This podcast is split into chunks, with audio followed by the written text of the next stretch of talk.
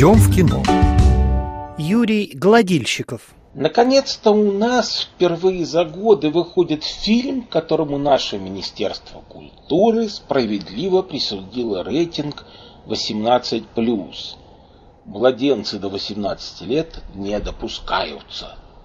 Меня это радует. Возможно, этот случай наконец-то научит чиновников от культуры различать, где мухи, а где котлеты, где вода, а где ребенок, которого вместе с водой выплескивать не стоит.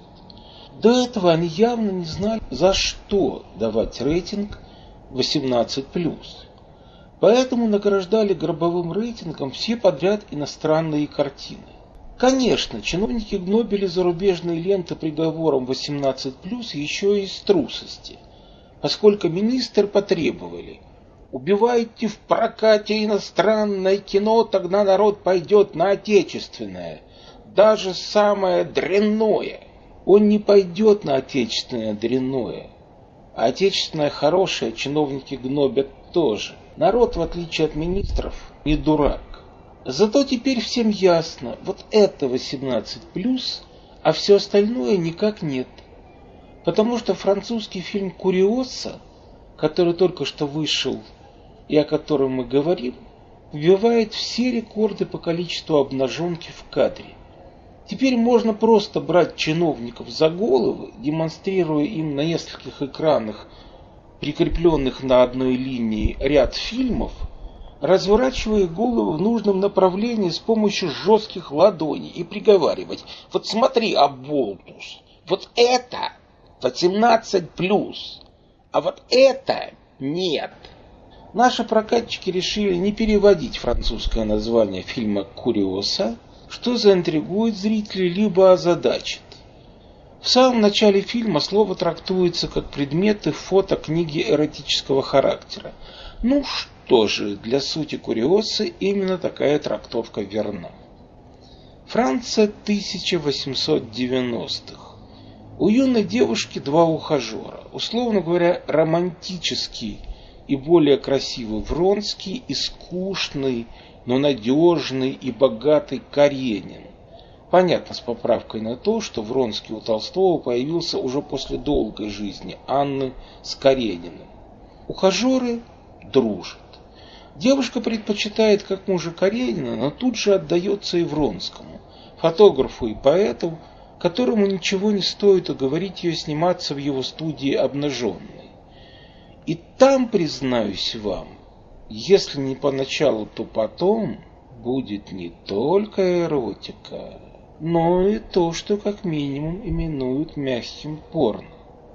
Фотографии, на мой вкус любителя фотографа, дебильноваты. Я сейчас и не об эротическом воздействии, а об элементарной выстроенности кадра. Но, вероятно, так тогда эротику и снимали. Фильм основан на реальных фото и переписке любовников. Мужчина и женщина. Но не 1966 времен Клода Лелюша, от 1890-х, а заодно 2019-го. В итоге любовник не справляется с эмоциями и уезжает в Алжир, пишет оттуда своей замужней пассии поэтические письма, на которые она отвечает столь же поэтическими.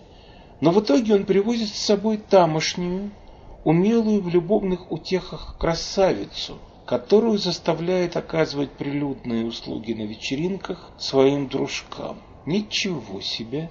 Со своей ожидавшей его французской любовницей он тоже не церемонится. На официальном приеме незнакомец из богемы говорит ей, что непривычно видеть ее одетой.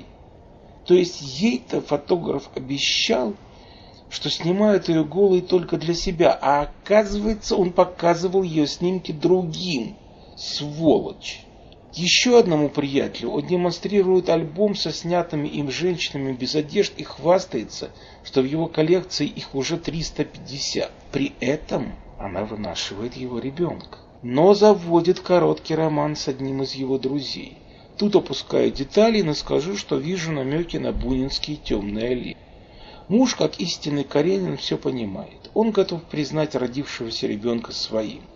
Он однажды подслушивает через стену, как его жена отдается любовнику и какие звуки при этом издает. Он подобного не слышал. Ему даже хватает мужества сказать любовнику, когда тот приносит ему на прочтение свой написанный роман, что тот великолепен, только муж-рогоносец выглядит уж слишком жалким.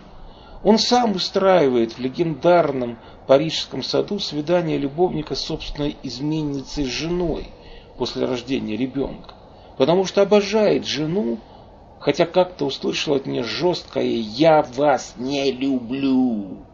Такая мерехлюндия, как выразились бы в том же конце XIX века герои Антона Павловича Чехова. На том ставлю точку в описании фильма, но обеспечивая ему кассу, упомяну еще о двух сценах. Когда сексапильная алжирка, которую привезший ее фотограф решает отправить в освояси ради главной французской любовницы, приходит к ней домой и в итоге ее соблазняет обучив кое-чему. И когда фотограф-поэт начинает снимать вдвоем любовницу и новую, совсем юную невесту, тут уже и впрямь не только эротика. Но к выводам. Кроме темных аллей, фильм напомнил еще и о романе «Маленькая хозяйка большого дома» Джека Лондона, который я прочел несколько раз в девятом классе. Там женщина тоже не могла выбрать между двумя мужчинами, только секса не было. С тех пор я не читал любовные романы. Интересно, что жесткие фильмы с любовными подробностями снимают теперь на Западе лишь во Франции. Причем, как правило, режиссеры женщины. Еще четверть века назад, вне всякой моды на гендерное равенство, во Франции устроили презентацию лучших кинорежиссеров женщин. Их уже тогда было 30, только лучших. Сейчас Россия подтягивается к этим показателям. Я, кстати, против гендерного равенства в кино. Я за то, чтобы в кино ценили все лучшее. Если сто процентов лучших фильмов будут снимать именно женщины, я стану первым, кто выступит против протестов бездарей мужчин, требующих себе на фестивалях и в прокате равного гендерного права. Знаменитейшим французским секс-провокатором долго оставалась Катрин Брия. В 17 лет, еще не став режиссером, она опубликовала в Париже роман, который получил статус для лиц старше 18. Одна ее порнократия, она же «Анатомия ада» 2004 года, спор на старом Рокоси Фредди и юной Амирой Казар, которая играет второстепенную роль и в фильме «Куриоса», дорогого стоит. Это был первый фильм категории порно, добившийся из-за своего артистизма права демонстрироваться в широком французском прокате. Режиссер Куриосы Лужине, конечно, сделала более скромную картину. Подобные фильмы во Франции иногда снимают и мужчины. Например, Абделатив Кишиш. Его скандальная жизнь Адели получила главный приз Каннского фестиваля. Фильм о началах фотопорнографии снял в 1998 и наш самый талантливый современный режиссер, рано умерший Алексей Балабанов, про уродов и людей. Но его больше интересовали связи порно с развивающимся на рубеже 19-20 веков кино, изначальная связь кинематографа с пороком. С Куриосой история иная. Это фильм, повторяю, о мужчине и женщине. Мужчина, максималистски добившись вроде бы всего желаемого, теряет себя. Хотя вообще-то известен, его даже переводил на русский Максимилиан Волошин. А вот женщина развивается и в итоге становится модной писательницей, работавшей под псевдонимом Жерар де Увиль. Женщина переросла учителя-соблазнителя, который остался на том же уровне, на каком был, тогда как она выросла. Женщина идет в финале, улыбаясь вдоль решетки одного из легендарных парижских садов. Очень феминистский фильм. Вдохновлен он, кстати, фотографиями и перепиской Пьера Луи и Мари Даринье. Юрий Гладильщиков специально для РФИ Москва.